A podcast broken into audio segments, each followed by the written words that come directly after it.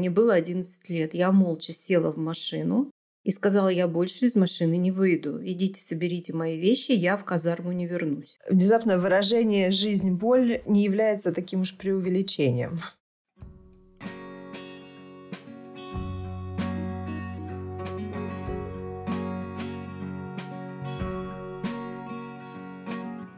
Всем привет! С вами подкаст «Мы родители. Миссия выполнима». Это подкаст для родителей, уже имеющихся детей и взрослых, которые знают, что внутри у них тоже живет субличность ребенок и хотят этого ребенка холить, лелеять, давать внимание и выпускать погулять. Автор контента подкаста – врач-педиатр, психотерапевт и психиатр Марина Витальевна Лазовская. В новом эпизоде «Миссия выполнима» Марина Витальевна и я, Дарья Лазовская, продюсер подкаста «Дочь» и сама мама троих детей, отвечаем на новую подборку вопросов от читателей телеграм-канала «Мы родители. Миссия выполнима».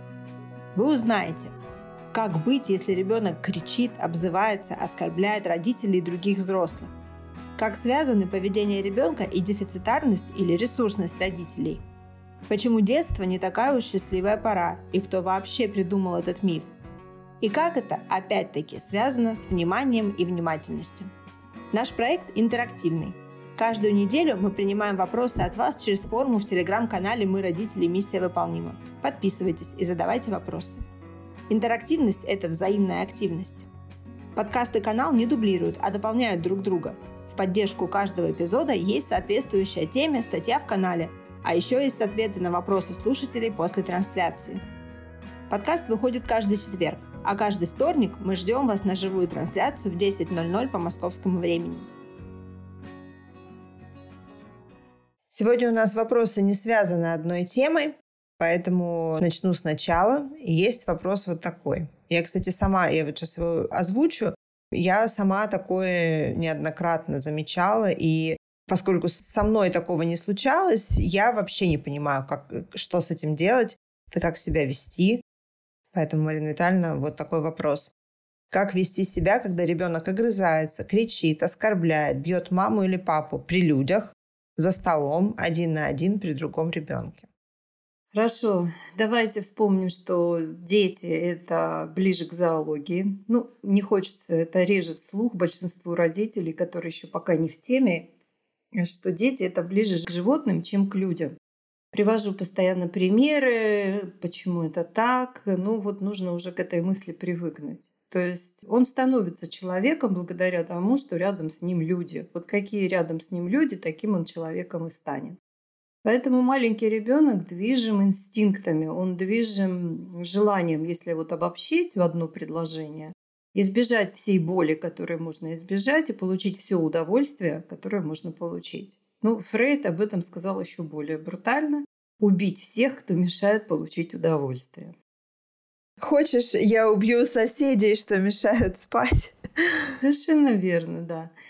А, когда, кстати, влюбленные находятся вот в этом биохимическом процессе наркотического воздействия на их мозг, слияния, они тоже ближе к царству животных. Почему? Потому что природа позаботилась об этом, чтобы ей, она не знает никаких наших эмоциях, ей ничего это не понятно, она вообще выше всего этого. Ей нужно, чтобы произошло зачатие, чтобы сдалась пара, которая произведет на свет нового человека. Вот поэтому она нагнетает всю эту химическую оркестровку, которая вот, собственно, лишает людей разума. Ну, иначе бы котики и э, зайчики не превращались в козлов и оленей, куриц и так далее. Поэтому, когда люди находятся в детском состоянии или в состоянии детском в состоянии влюбленности, они тоже ближе к зоологии. То есть ими рулят инстинкты, и поэтому их поведение, вот как раз, если посмотреть на любого ребенка, то абстрагируясь от того, что это все-таки человеческий детеныш, можно сразу же увидеть, когда ребенок ведет себя вот так, как ты описала, это значит, что ему кто-то мешает получать какое-то удовольствие, и он на это реагирует. Понятно, что если так реагирует 5-6-летний ребенок, то, ну, собственно говоря, момент, когда все это произошло, был не, не сегодня он образовался. Мы знаем алгоритм, да, что изменения накапливаются незаметно и постепенно реализуются как бы внезапно. Вот количество перешло в качество, и ребенок вот разорался или начал вести себя агрессивно. Поэтому, понимая это, мы также понимаем, что ошибки-то надо исправлять. И когда вот я из выпуска в выпуск рассказываю, что э, с ребенком, с детьми чаще всего нарушают алгоритмы родителей. Опять же, потому что они дефицитарны, у них нет сил на долгие разговоры дружелюбные. И они сразу, минуя обязательную стадию принять чувства, сразу переходят к наставлениям, а чаще всего к критике и к наказаниям. Поэтому, если ребенок несколько раз уже проходил через вот этот сломанный алгоритм, он привык, его маленький мозг выработал рефлекс, что ничего от них добиться невозможно, только ором, криком можно привлечь к себе внимание, потому что негативное внимание – это тоже внимание. Я всегда привожу этот пример, что если человек умирает от жажды, он напьется и из лужи. Потому что если у человека, а если это ребенок, он постоянно живет только за счет обратной связи, то есть убери у ребенка обратную связь, ну вот все знают эти примеры, когда дети оставлены на попечение государства, их мало берут на руки, с ними мало занимаются, и они фактически даже ходить начинают ближе к четырем годам, не говоря уже об э, когнитивно-интеллектуальных способностях. Поэтому негативное внимание – это тоже внимание, и ребенок уже этот рефлекс усвоил, что никаким другим способом получить внимание невозможно. Поэтому он добивается всего вот таким вот животным способом. Я неоднократно тоже, ну, еще когда я часто летала, я очень люблю приезжать задолго до вылета в аэропорт, чтобы пройти все необходимые процедуры и просто сидеть, наблюдать за людьми. Ну, где еще, как в аэропорту, можно увидеть такую коллекцию разных людей? Ну да, такой срез общества. Да, причем интернациональный такой срез, и для меня это прямо была такая лаборатория, наблюдательная площадка. Я тоже неоднократно видела такие сцены и видела, что, может быть, один из десяти родителей поступают правильно. Все остальные, опять же, продолжают нарушать алгоритм. Они воздействуют негативно на ребенка, чтобы он это прекратил. Ну, потому что им неловко, стыдно, люди реагируют. И, в общем, конечно, ситуация такая очень стрессовая. Вот, кстати, по-моему, в попкасте я рассказывала про наказание и давала там вот эту вот четырехступенчатую, четырехшаговую модель, алгоритм, как наказывать детей. И наказание – это естественная необходимая часть жизни родителей и детей, потому что звереныша нужно приучать, социализировать к тому, что он был в безопасности, когда он будет выходить за пределы семьи и с социумом общаться. В этих ситуациях э, нужно использовать вот этот алгоритм тоже. То есть ребенка нужно дать ему внимание, но не таким образом, каким он привык. Вот нужно просто реально переломаться и начать делать не то, что обычно вы делаете в этих ситуациях. Потому что, ну, вы же понимаете, да, что невозможно выздороветь в той среде, в которой ты заболел. Ну, невозможно, это правда? То есть нужно менять ребенку среду обитания, чтобы у него начались какие-то другие процессы. А если все время повторять одно и то же, это будет подкреплять его вот этот выученный рефлекс. Если ребенок получает какое-то деструктивное поведение, а среда его обитания – это семья, то значит в семье и надо что-то менять. Не в ребенке. Я уже ну, и в закрепе у нас стоит, что я никогда не работаю отдельно с детьми. И многие родители, к счастью, уже это понимают. Некоторые сразу мне пишут, я знаю, что вы не работаете только с детьми. Ну хорошо, я очень рада, что вы уже понимаете, что проблемы начинаются в нас, развиваются в нас, распространяются от нас, а дети являются просто зеркальным отражением наших проблем. У нас есть еще один вопрос, он тоже связан с пониманием, я так думаю. Скажите, пожалуйста, почему девочка 11 лет не интересуется ничем, апатична и вечно недовольна? Примеры. Катаемся на лошадях, конь не тот достался, слишком много отвлекался, чем причинял ей неудобства. Летом ей на улице жарко и слишком солнечно, поэтому она не хочет идти гулять. Предложение заняться совместно спортом отвергаются по причине того, что собирается помогать бабушке, но не помогает и опять садится за телефон. Ну, видимо, у нас произошел какой-то технический сбой, потому что на этот вопрос я отвечала на этой неделе в статье.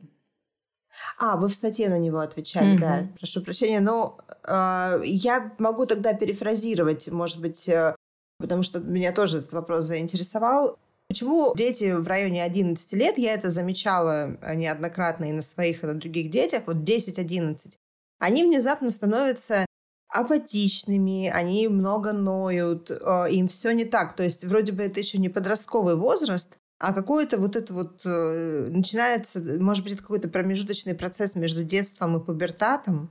Что там происходит с ними?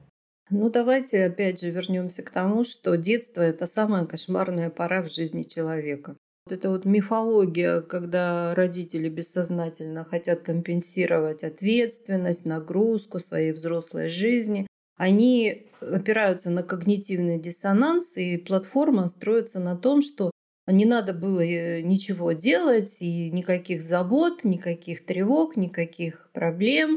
А просто живи, радуйся. Вот три месяца летние каникулы, праздники, дорогие друзья. Ну слушайте, серьезно, давайте будем смотреть на вещи реально. Вот представьте, если бы не наш мозг, наш организм сам вырабатывает обезболивающие, наркотические вещества, они э, спирт этиловый, для чего? Для того, чтобы обезболивать разные процессы в организме. И вот представьте, человек – существо, которое постоянно растет. Вы когда-нибудь ударяли переднюю часть голени обо что-нибудь? Локоть. О да, знаете, почему так больно? Потому что вот это вот ребро на передней части голени, оно практически не защищено тканями. А надкостница, вот, которая покрывает кости, собственно, вот она нам дает такой обжигающий болевой эффект. Это такой покров, который, покры... который закрывает кости, и там собрано максимальное количество рецепторов, которые очень чувствительны. И представьте, что постоянно у этого человека растет надкостница, кости, мышцы, и ему то тут больно, то тут больно, то еще где-то больно. Но наш прекрасный, великолепно сконструированный организм, который вывел за миллионы лет эволюции максимально лучшие формы себя, действительно наше тело потрясающе устроено. Это просто невероятно. Вот я везде, где могу, стараюсь вас с этим знакомить. Оно э, само справляется с э, задачами вот этими обезболивания. Но это настолько утомительный процесс, что у детей иногда просто нет сил. Ну вот представьте, я уже много раз приводила этот пример. Ребенок лег спать, вот примерно возраста, да в любом возрасте, не буду даже уточнять. У них и без пубертата хватает проблем. Лег спать, у него за ночь сгладились одни извилины коры больших полушарий мозга и проложились другие. Представляете? Трудно представить, но это настолько энергозатратные процессы, что дети иногда просто от этого устают. Они не понимают, от чего они устают. Они же ведь не регистрируют. Наше тело так устроено, что оно нам дает какие-то сигналы только тогда, когда оно уже не справляется. Мы чувствуем боль, значит, тело просит о помощи. Мы что-то делаем не так, и ему нужно эту помощь дать, чтобы оно само свои алгоритмы могло дальше успешно осуществлять. Вот почему важно спать вовремя, правильно, длительно, столько, сколько нужно, потому что большинство этих процессов происходит при нашей полной обездвиженности. Наш мозг вырабатывает такое вещество, аналог которого химический называется прогипнолом, препаратом, которым усыпляют людей. Вот представьте миллионы лет эволюции. И все равно это вещество вырабатывалось и делало нас, оно буквально вызывает паралич мышц, когда мы спим. То есть это вот те фазы сна, когда мы вообще полностью обездвижены. Почему оно так рискует? Ну, раньше это был колоссальный риск. Представляете, там сжался в комочек под каким-то камнем, еще полностью парализованный, а тут, извините, мимо саблезубый тигр проходил. Конечно, он, ну, понятно, это эволюция. Поэтому это нужно для того, чтобы вот в этой полной обездвиженности происходят очень важные процессы саморегуляции, самовосстановления и самооздоровления наших тел. Поэтому у детей очень сложная, болезненная, напряженная жизнь. И они не, этого не осознают, потому что эти процессы вот эта связь между сознанием и тем, что происходит в теле, она тоже блокируется, анестезируется. То есть она не доходит до сознания, пока не будет ситуации форс-мажора, когда тело уже сигнализирует какой-то болью, болезнью. Внезапно выражение «жизнь-боль» не является таким уж преувеличением. Это вообще ни разу не преувеличение, особенно если этот человек ребенок.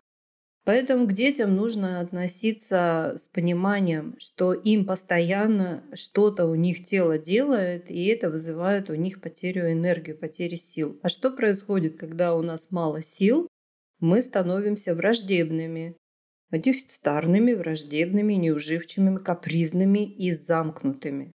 Поэтому, если ребенок любого возраста начинает либо в гиперчасть уходить, либо в апатичную часть, Нужно проверить, здоров ли он, и оставить его в покое. То есть дать ему возможность вот как-то с этим самому справиться.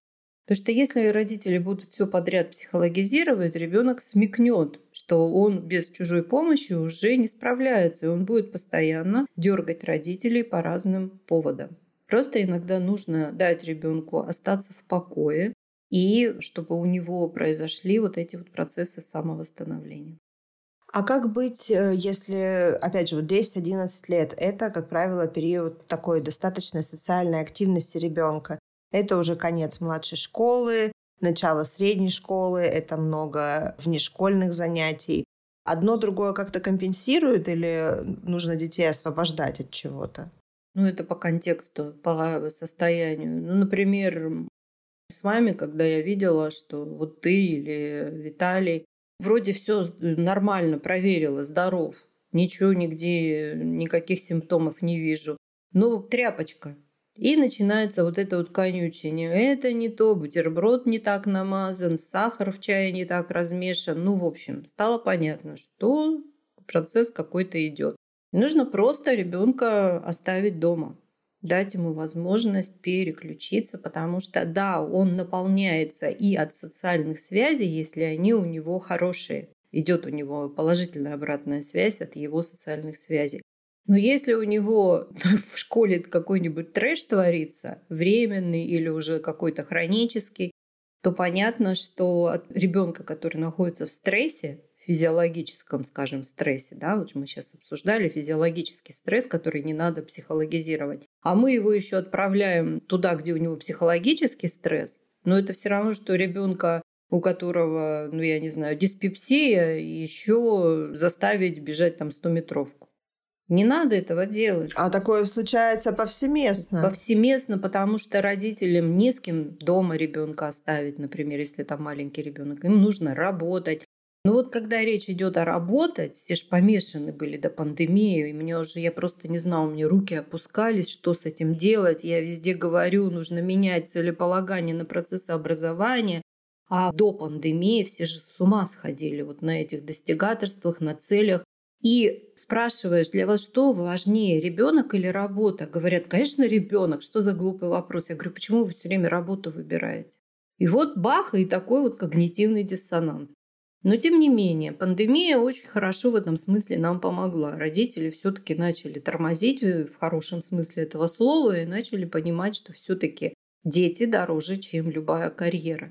Поэтому да, но тем не менее, тем не менее, если вы не готовы, скажем так, поставить на паузу свою карьеру, ну зачем тогда невозможно невозможно сидеть с одинаковой эффективностью на двух стульях сразу. Да, карьера важна, да, социализация важна. Да, деньги важны.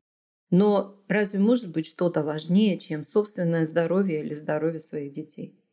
По-моему, вот здесь для меня дилеммы нет. Я из опыта своего материнства могу сказать, что великолепный терапевтический эффект у лишнего выходного в неделю Совершенно у ребенка. Совершенно Я, конечно, верно. не делаю этого каждую неделю, но, например, старшие мои дети знают, что у них есть этот резерв.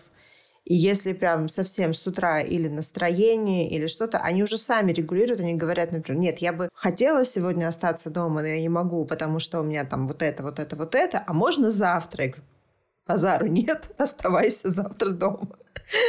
Завтра, может быть, уже и не будет такой необходимости. Вот да, да. Главное, что они знают, что у них есть такая возможность. Да, совершенно верно. Это очень такой здоровый, правильный алгоритм. Малгоритм, молодец, хотела сказать, сказала малгоритм. Малгоритм.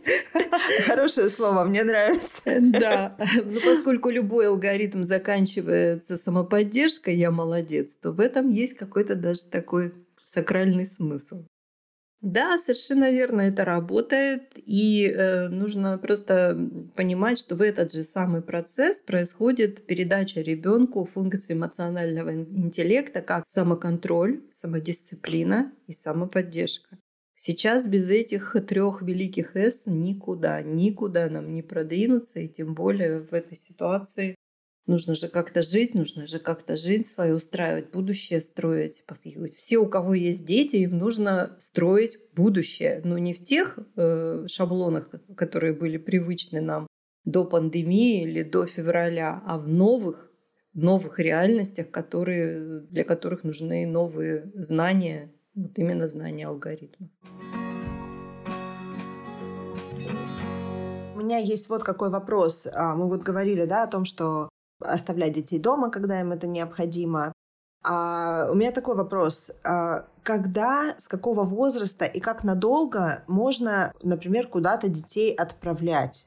Там к бабушке и дедушке, какие-то там развлекательные или обучающие лагеря. Ну, то есть вот насколько можно расставаться с детьми и с какого возраста, чтобы это никому не навредило? Или это все очень контекстуально? Придется сейчас опять сказать свою сакраментальную фразу. Мой ответ вам не понравится.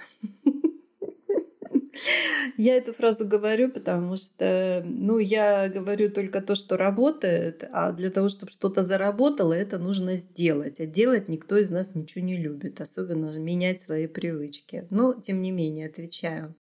До года, до возраста один год – Ребенка нельзя вывозить из региона, где он родился. Опять же, почему? Потому что это открытая система.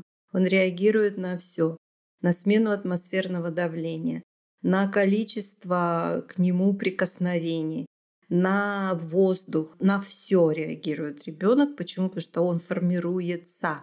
Вот каждый день, каждую секунду он что-то в нем происходит. Поэтому до года детей нельзя вообще вывозить вот из того региона, где он родился. Дальше. До полутора лет, поскольку мы знаем, да, что беременность длится 18 месяцев, ну вот вторая половина после анатомического отделения, это психологическое дозревание. Он также важен, как анатомическое. Просто анатомическое, ну, как бы проходит легче, потому что его еще пока нет, он внутри. А психологическое, оно, конечно, сопряжено с тем, что ребенок постоянно требует внимания. И это очень важно. Это основополагающий этап, закладывающий все остальное, что будет в жизни человека. Поэтому до трех, до первой социализации желательно, чтобы ребенок все-таки был больше в контуре семьи. А когда он уже идет в детский сад, вот тогда уже можно его и вывозить. Но вывозить как? Желательно, чтобы кто-то из родителей был рядом. Это примерно до школьного возраста. Вот когда он уже пошел на вторую социализацию, то есть в 7 лет, вот тогда уже ребенка, опять же, в зависимости от контекста, если у него хорошие отношения с бабушками, с дедушками, если вы понимаете, что бабушки и дедушки не будут экстремально нарушать ваши правила, Потому что они склонны баловать детей, не несут такую же ответственность, как родители, и компенсируют, проецируют. Э, ну, в общем, это в одной из статей тоже было. И тогда, да, можно уже вот с возраста 7 лет детей отправлять без себя куда-нибудь. И действительно очень важно, чтобы дети какие-то вот лагеря, опять же, каждый ребенок уникален. Я помню, что у меня был единственный опыт пионерского лагеря, один раз я дала себя уговорить, чтобы меня отправили в пионерский лагерь. Я плохо помню, как прошла эта неделя, потому что это был для меня дикий стресс. Когда приехали родители, я молча, вот как мне это описывают, это мне было 11 лет, я молча села в машину, и сказала, я больше из машины не выйду. Идите, соберите мои вещи, я в казарму не вернусь. Когда мои родители пошли выяснять с администрацией, что ж такое они со мной сделали за эту неделю, администрация была в шоке. Они говорят, мы более активного, креативного ребенка вообще не видели. Она везде участвовала, она нам стенгазеты нарисовала, мы в шоке. Представляете? То есть моя психика, которая интроверта такого не могла справиться с вот, вот этим вот, что вокруг меня происходило, и она выбрала вот вариант защиты. Если тебе что-то не нравится, ты не можешь это изменить, возглавь это. Вот я это и сделала. На этом лавочка закрылась. Ну, с вами она ни разу даже не открывалась. Сколько раз я вам предлагала там в Орленок поехать, вы мне сразу сказали, мама, извините, до свидания. То есть не все дети любят социализироваться вот таким образом. Это очень индивидуально. Надо все попробовать и делать выводы. Я хорошо помню, что я никогда не хотела и до сих пор рада, что и не попала. Ну, может быть, я, конечно, пропустила какой-то невероятный опыт. Ну, теперь уже история все равно не терпит сослагательного наклонения, а для меня бы это точно могло стать большим источником стресса. Ну, не попробуешь, не узнаешь. С детьми надо, конечно, экспериментировать, потому что некоторые дети расцветают вот за время вот этих вот летних лагерей, потому что им именно это и нужно было. А некоторых детей нужно просто оставить в покое, чтобы они сами как-то распорядились своим летом. Ну, помочь им, конечно, в рамках обусловленности семейных. Дорогие друзья, помните, что все, что вы сегодня услышали о биологических детях, к нам имеет прямое отношение. Наш внутренний ребенок, субличность ребенок, он точно по таким же алгоритмам устроен. Поэтому, если вы устали, если вы еще не используете нашу методичку чек-лист антистресс, не выводите себя вовремя из стресса, все то же самое, что я сегодня рассказывала о физиологии детей, то же самое происходит со взрослыми. Просто добавьте сюда накопленные уже проблемы во время того, сколько вы жили, сколько раз организм пытался что-то сделать, но не мог, и вы болели при этом. Столько раз шлейфы этих всех проблем оставались в нем. Поэтому забота о своем здоровье – это самое важное, что сейчас нужно делать об иммунитете, о психологическом иммунитете, о стрессоустойчивости. Поэтому благодарю вас за внимание. Берегите себя, будьте здоровы. Дарья, благодарю тебя за работу. А, благодарю вас за ответы, Марина Витальевна. Друзья, спасибо, что были сегодня с нами. До свидания. До свидания. Слушайте нас на всех известных подкаст-платформах. Ставьте нам сердечки и звезды, пишите комментарии, добавляйте в избранное и плейлисты. Так наш подкаст скорее выйдет в топ, и его сможет послушать еще больше человек.